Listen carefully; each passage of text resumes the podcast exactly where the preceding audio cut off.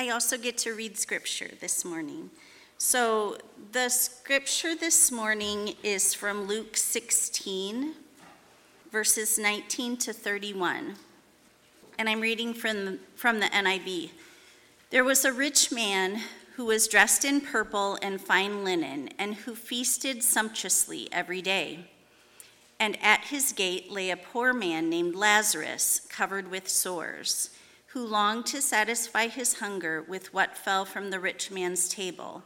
Even the dogs would come and lick his sores.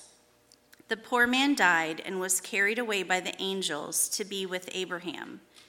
The rich man died and was buried.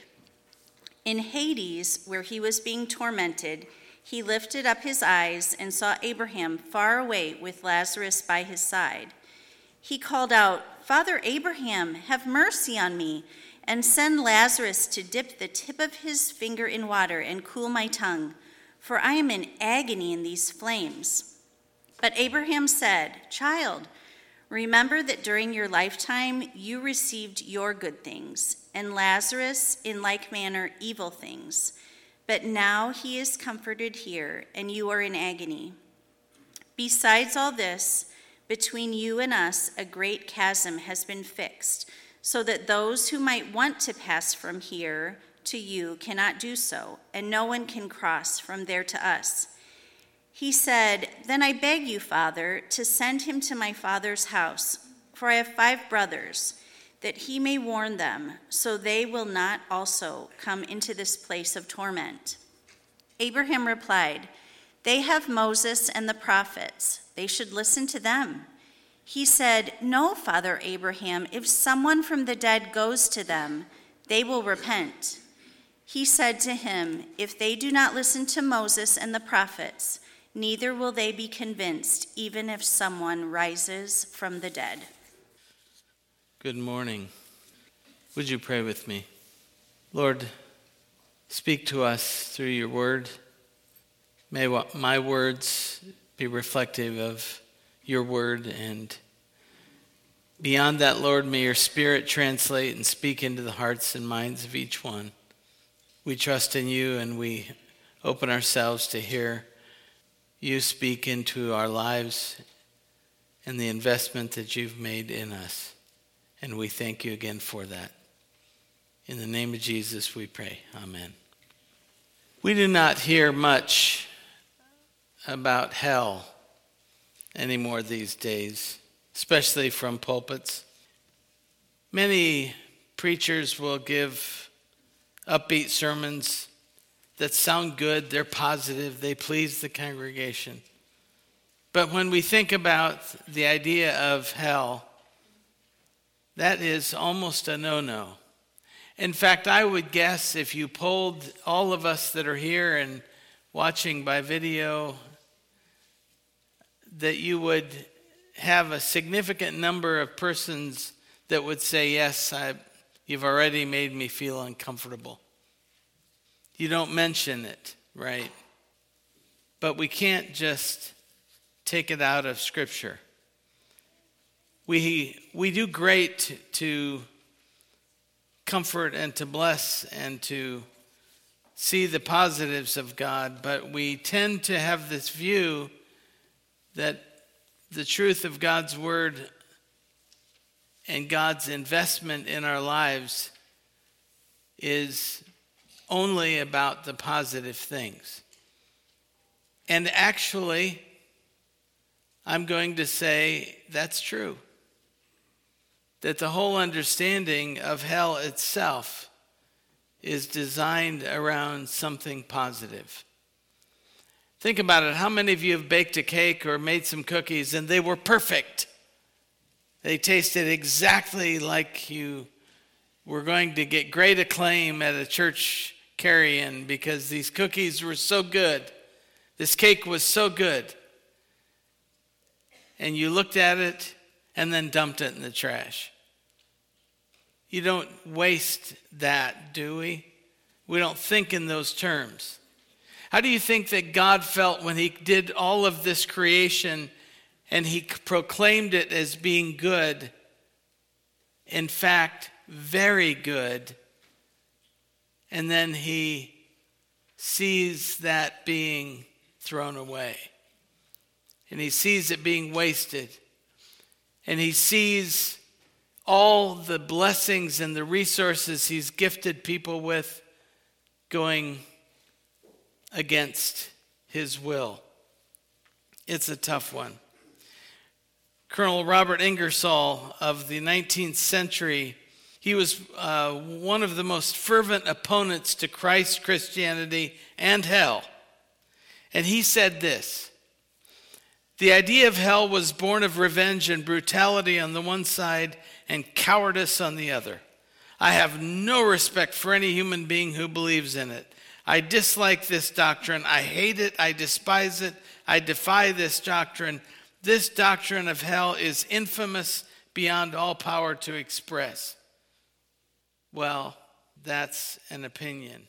But the reality is that God does invest and care for those that he created and for and wants to bless and wants to multiply and wants to to give this great gift of heaven. You know what's interesting? There was a poll that was done by ABC News that indicated that 70% of all Americans believed in heaven, but only 56 believed in hell. We want to believe that there is this place that is eternally good. And we want to believe in all of the blessings and the positive. And because you don't hear anything preached about hell, it's partly because our culture says, no, no, we don't go there anymore. We've learned, we've become more knowledgeable, we have figured it out. God doesn't punish us. In fact, no loving God would ever do that to people that He created and, and make a provision for that as if God is the one who is choosing that route for their life and for their eternity. But the reality is that God is invested in his creation. And when he creates it, it's very good. And his very creation decides, it's sort of like a potter that sees this formation taking shape and there's a wobble, it's out of balance. They don't just destroy it, they reshape it. And that was the whole purpose of Christ's coming was to reshape us into the mold that we were created for. And when that isn't working, or when that creation decides, as God gave us the ability to choose, that we don't need God anymore, we don't want God anymore, we are not going to be obedient to God. It's not God choosing for us, it's God allowing us to choose for ourselves. And we need direction. We, we have lots of questions. So let me give you just a few questions to reflect on. Perhaps in your Sunday school classes, you might have discussion about these. How do we believe in the reality of heaven but not hell? How do we respect God if He doesn't keep His word? So that's the other problem we have. As Bible loving persons and a Bible loving church, eh, people that believe in God's word, His written and living word, that we decide that we're going to take out all the passages about the, the challenge of choosing to go a route against God and then don't want the results or the, the uh, accommodations for those, those choices. What are we going to do with that? How do we respect God if He doesn't keep His word? How can a loving God be so cruel to not let everyone go into heaven? How could Lazarus be granted a, a second chance, not be granted a second chance? How could the rich man not be granted a second chance? or at least be comforted to have his family warned. That's what he asked for. And so you have uh, these questions related to this scripture. And I want to just share a few thoughts about uh, this scripture. This parable is, is a jab at the religious leaders for their oppression of people. The meaning of the rich man and Lazarus is a warning to those that aren't paying attention to the needs of others. The attitude, that attitude, has no place in God's kingdom. So let's just talk a little bit about this passage and the story overall and what God's purpose in the Jesus' purpose on behalf of his Father, what he's conveying to us about it. I think already there's a struggle with, with all of us on this topic. This may not be particularly comfortable. You notice in this story that Jesus doesn't even bother to give the rich man a name. He gives Lazarus a name, but not the rich man. He talks about this life of being adorned with the finest clothes, including purple, which was the wealthiest that they could afford in that day, feasting daily. This guy had it made. And here was Lazarus. And the only thing that adorned him were the sores that he had all over his body. And he was forced to eat scraps from the rich that fell from the rich man's table. He waited for those. Jesus even added a detail to the story about how low this guy was, that the dogs even licked his wounds. This detail is significant as it would have made him unclean and unable to worship because of the contact with these dogs. And that would have excluded him from the temple, it excluded him from the faith. And so, the, the, the, the lesson Jesus is making sure to point out here is that if you are poor, if you're underprivileged, if you don't have enough money, if you don't have enough status, if you are a lousy, no good beggar, and you're diseased and you're an untouchable, then you are not blessed with the kingdom of God or even being able to go to church and worship.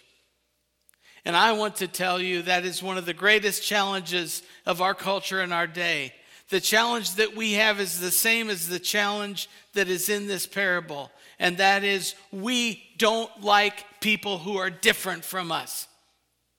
We want people to be the same. We want people that make us feel comfortable. We want people who have some class. And we want people who make us feel better about ourselves and, and great about ourselves and, and we come in and we work and we work and we work at having a wonderful, beautiful, great experience at church, but we don't feed those who are hungry. We don't minister to those who come from a very different walk of life because they're different. That's what this story is about. This story is less about heaven and hell as it is a story about how you spent your life on the wrong things. And Jesus cared enough to give us a choice in life what direction we want to go. I think that's a pretty powerful thing. This story points out how Lazarus' body was tossed aside. A fair assumption would be that it was thrown into the city dump. Jesus offers this detail after detail about how low he was, just to show how much we struggle with blessing those that don't deserve it.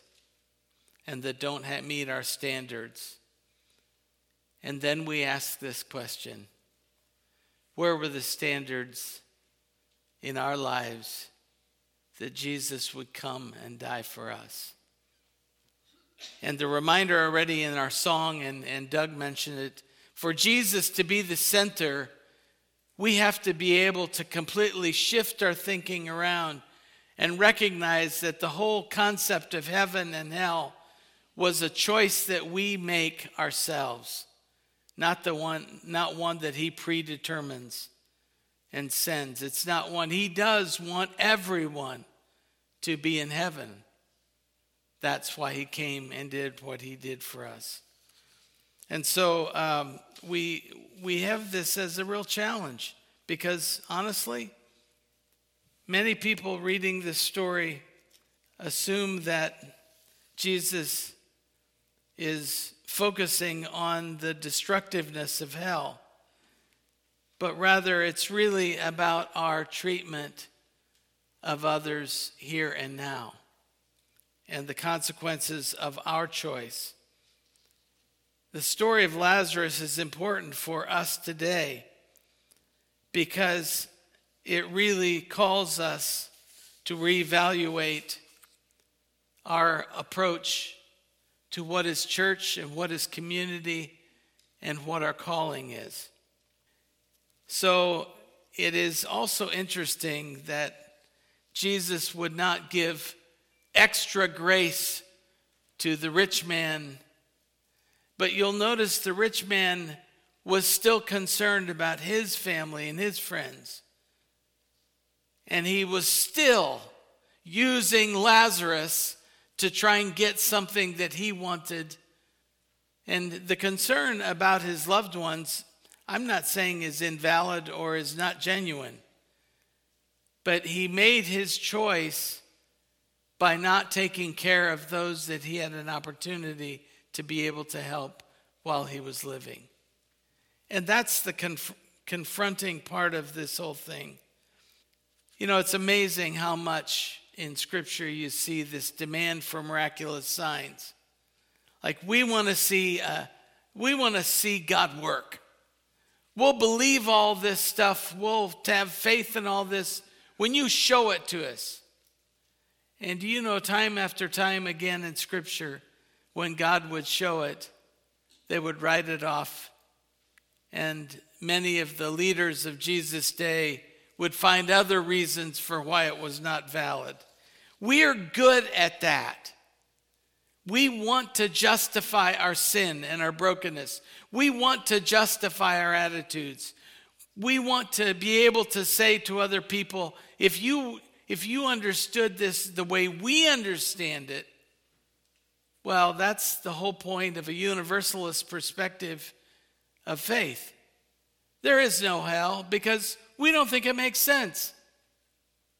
So we're just going to believe in a faith that only provides eternal blessing for everyone in any circumstance, in no matter what they've done or what their attitude is even if they're rejecting God. And we think that that would be a God that respects his creation. And we decide that we don't want to have to deal with it. This was a classic reversal of fortune for both Lazarus and the rich man. And it says something to us that Jesus is saying something to us about how we view these years that we have in life. We have, every one of us here has had someone close to us pass. And every time that happens, we re- recognize how brief our years on earth are. And it's difficult. And so we're called in this passage to hear what Jesus is really saying to us about how to live because how we live will determine how we die and what happens after that. And you don't have so many references, something like 70 or more references in the Old and New Testament to the reality of hell without there being some meaning to that. So again, we have to look at squaring what God's word is saying in the big picture. But I, I just want us to see that what Jesus was pointing out makes a difference in how we live today, how we walk with people today, what attitudes we have towards others today. Because there are Lazaruses all around us. Any given Sunday, we have visitors that will come in. I pray that they'll come in.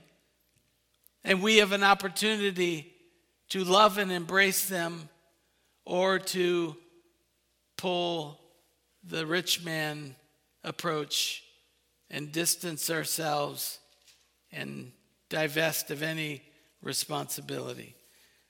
Let's share just a few things about looking at hell and looking at this passage and what it says about that as a result eternally.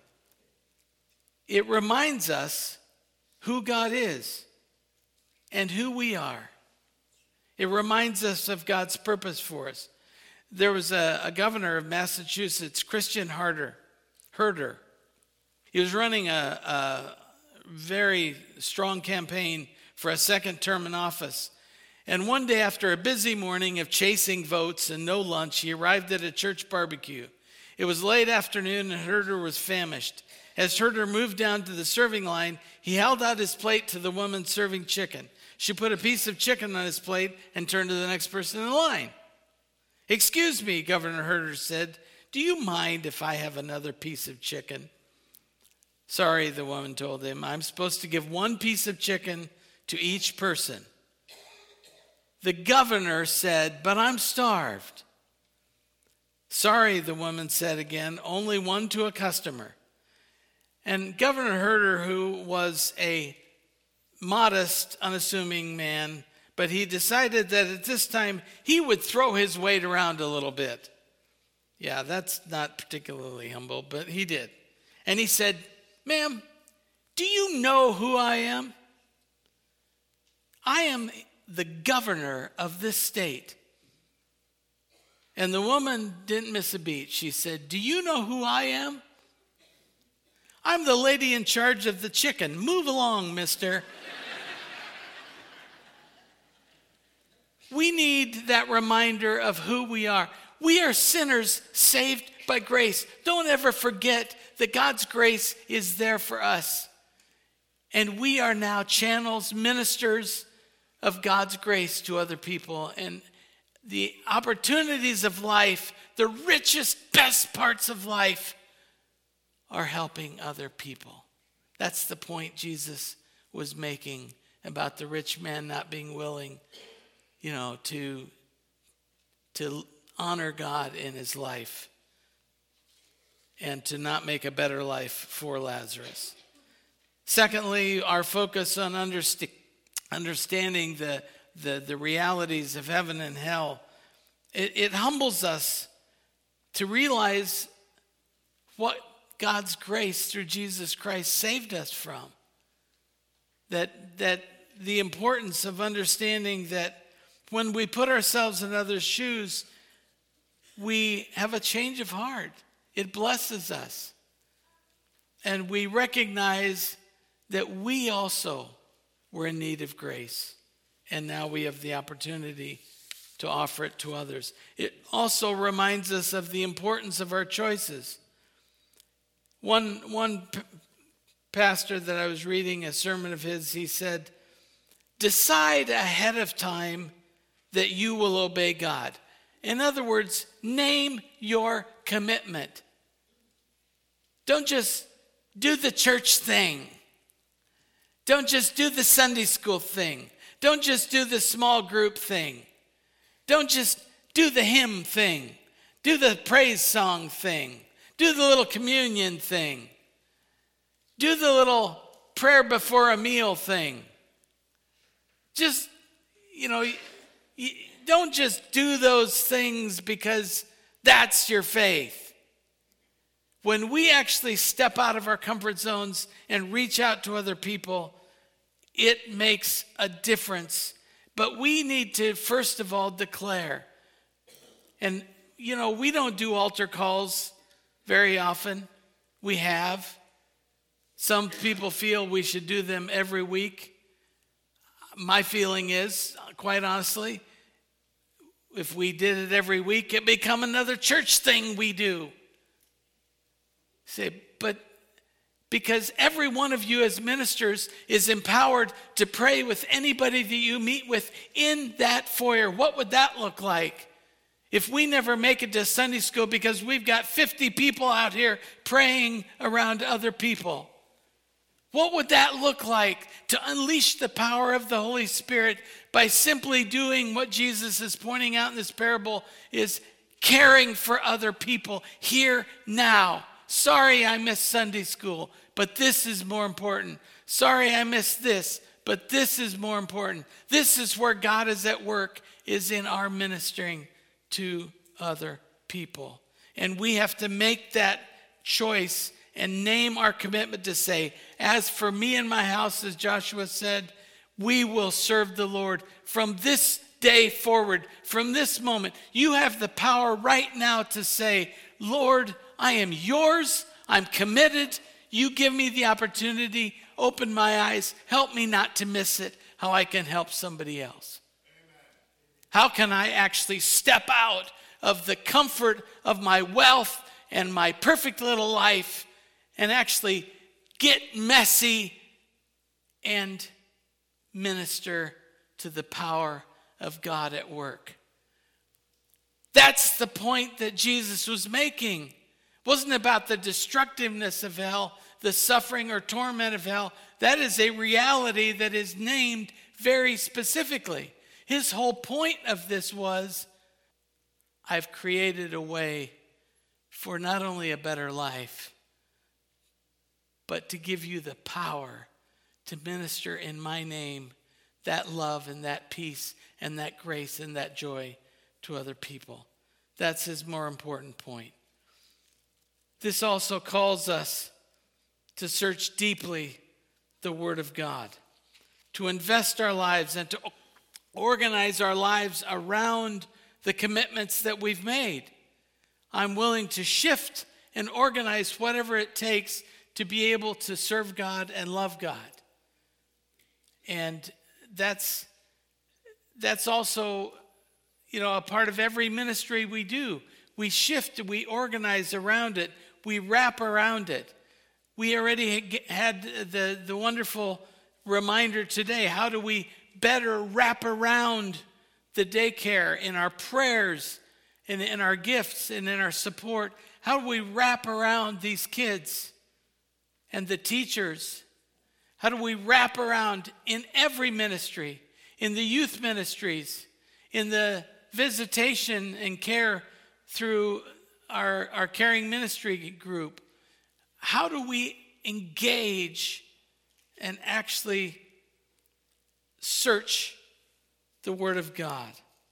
2 Peter first, uh, 1.16 um, talks about uh, the, uh, the power of the coming of our Lord Jesus Christ and the eyewitnesses of his majesty. And we have the word of the prophets made more certain. And we will are challenged to pay attention to that as to a shining light in a dark place. And in verse 20, it says, Above all, you must understand that no prophecy of Scripture came about by the prophet's own interpretation. For prophecy never had its origin in the will of man, but men spoke from God as they were carried along by the Holy Spirit. And so we're really called to study and dwell deeply in the Word of God. And it calls us to a compassion for others, the same that Christ had. And so, if there's nothing else you hear in this, God had compassion for the lost people of this world to send down Jesus as a redemptive work. And we are called to do the very same thing. We are called to make that difference in people's lives. C.S. Lewis commented on the difference between heaven and hell. He once provided this powerful image of the difference. He described hungry people as sitting at a huge banquet loaded with delicious food. Every person had a meter long fork, that's a yard, about a yard long fork and knife attached to their hands. The scene in hell was one of anger, frustration, and fighting as people scrambled to feed themselves. They could reach the food with these long knives and forks, but they were too long to feed themselves. The conflict, screaming, and unfulfilled hunger continued for eternity.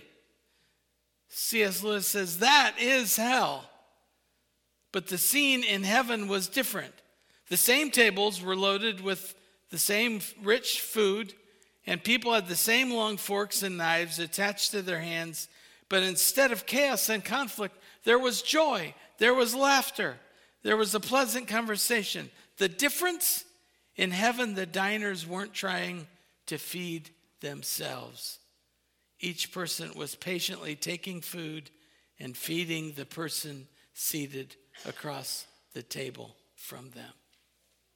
C.S. Lewis concluded that people who spend all their lives trying to fulfill their own selfish desires are already experiencing a kind of hell. But those who live a life of service to others will find themselves at home in heaven. They had learned the joy of service on earth, and now they had an eternity to enjoy it only more so. On day six of the ill fated Apollo 13 mission, the astronauts needed to make a critical course correction. They failed. They failed. They had to make that adjustment in order to ever be able to return to earth. To conserve power, so they, they were back and forth with Houston and multiple conversations and sorting out what their options were. And so they were they decided that there would be one last chance that they could try to correct the direction and not be lost to space forever. And so they had to con- shut down the onboard computer that steered the craft. It was a risky move. They had to shut it down for a certain period of seconds 39 to be exact. And they had 39 seconds was also corresponding with a burn of their main engines. With no computer to guide them, they needed to come up with a way to stay on course during this burn because their computers were shut down.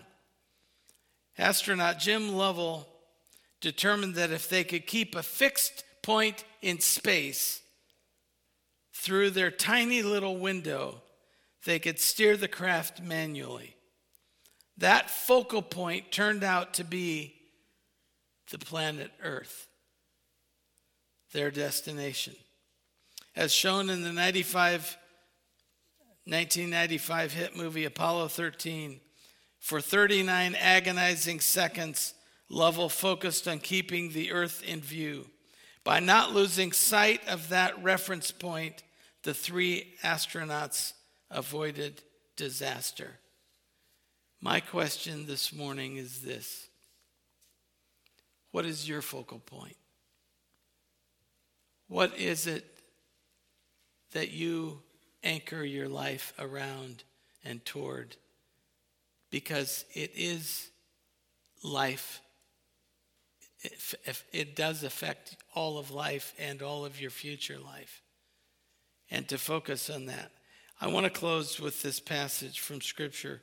Proverbs 2 1 to 5 says, my son, if you accept my words and store up my commandments within you.